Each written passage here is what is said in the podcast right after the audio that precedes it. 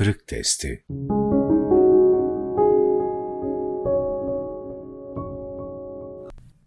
Kibir marazı.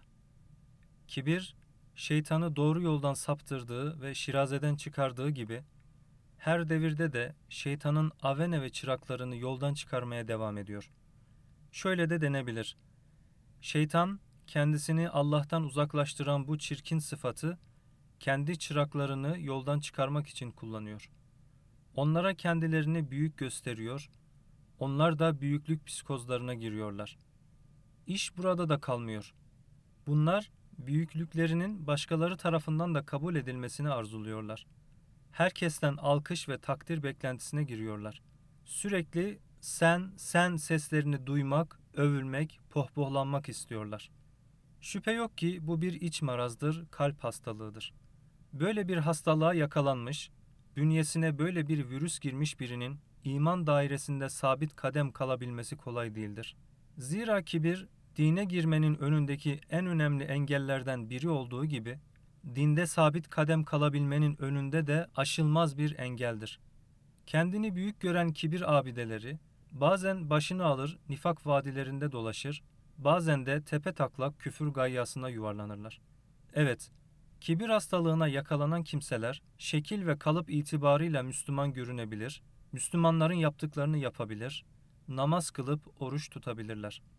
Fakat çoğunlukla bunların Allah'la münasebetleri ya çok zayıftır ya da hiç yoktur. Çünkü bunlar mahiyetlerinden habersiz birer gafil, Rabbilerini hakkıyla tanıyamayan birer cahil, Rabbileriyle aralarındaki münasebeti doğru tayin edemeyen birer aldanmıştır. Ucub, fahir, gurur, kibir gibi vasıfların her biri İmam Gazali'nin yaklaşımıyla ifade edecek olursak mühlikattandır.'' Yani insanı helaket ve felakete sürükleyen birer virüstür.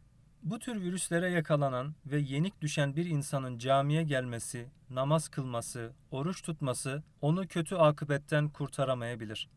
Zira bu tür hastalıkların varlığı daha başka hastalıklar için de birer çağrı ve davetiyedir.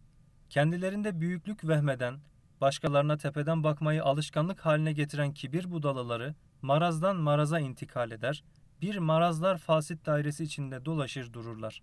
Bir kere böyle bir deryaya, daha doğrusu gayyaya yelken açtıktan sonra artık bir daha geriye dönemez, kibirlerinin kendilerini sürüklediği fikri, bedeni günahlardan sıyrılamazlar, hafizan Allah.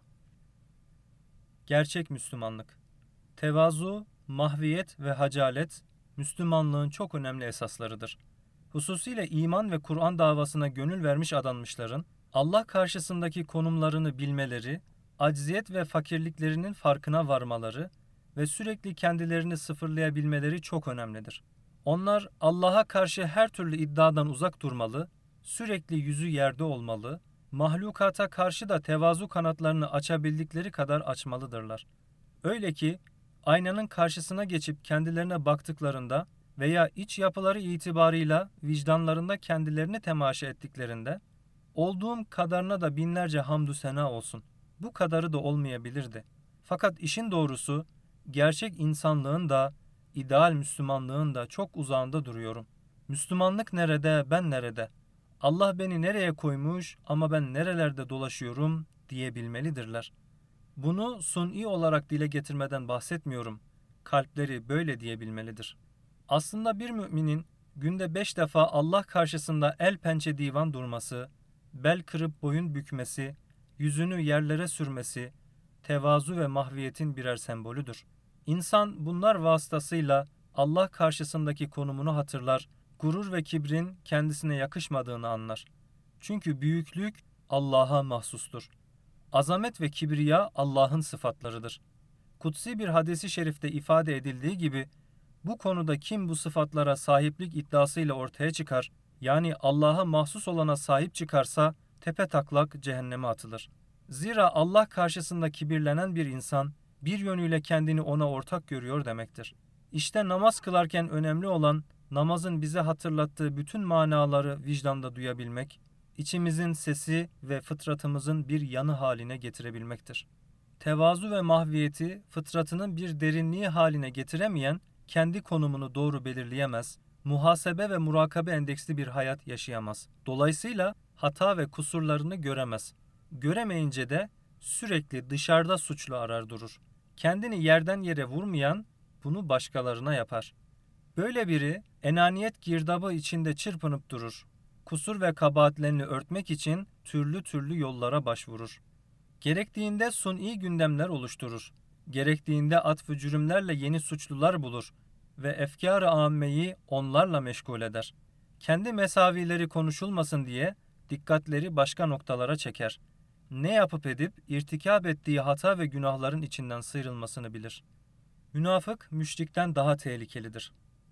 Bazı kimselerde kibirle birlikte bir de nifak marazı bulunur. Bunlar zaten birbirini besleyip büyüten şeylerdir.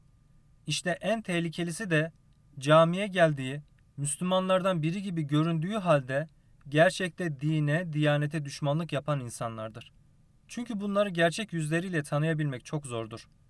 Aynı safta omuz omuza durduğunuz, birlikte secdeye gittiğiniz, beraber Kabe'yi tavaf ettiğiniz bir insan hakkında suizan etmezsiniz.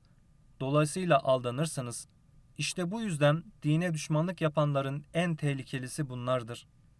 Mekke'de Allah Resulü'nün karşısına dikilen Ebu Cehiller, Utbeler, Şeybeler, İbni Ebi Muaytlar vardı. Fakat Medine'de bütün bunları unutturacak öyle birisi vardı ki belki hepsinden daha tehlikeliydi. O da münafıkların başı Abdullah İbni Übey İbni Selül'dü.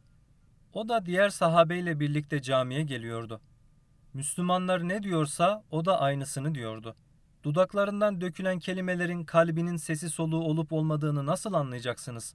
Peygamber fetaneti lazımdı ki bu gibileri gerçek yüzleriyle tanıyabilsin. Çünkü kendilerini çok iyi kamufle ediyorlardı.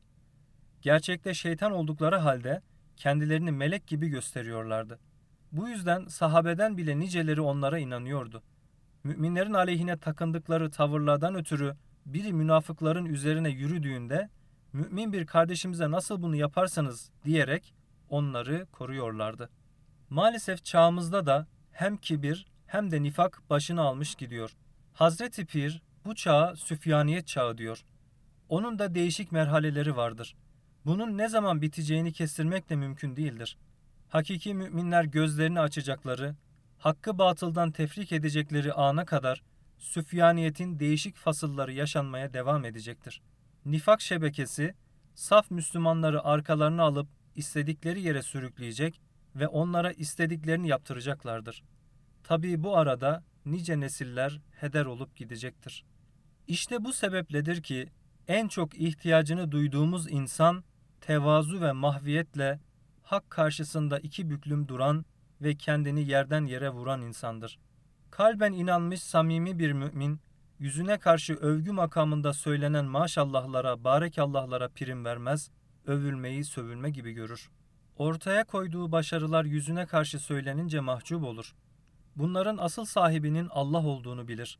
İnsanlığa hizmet edecek olanlar da, nifak ve süfyaniyetle mücadele edecek olanlar da, işte bu tevazu kahramanlarıdır. Müzik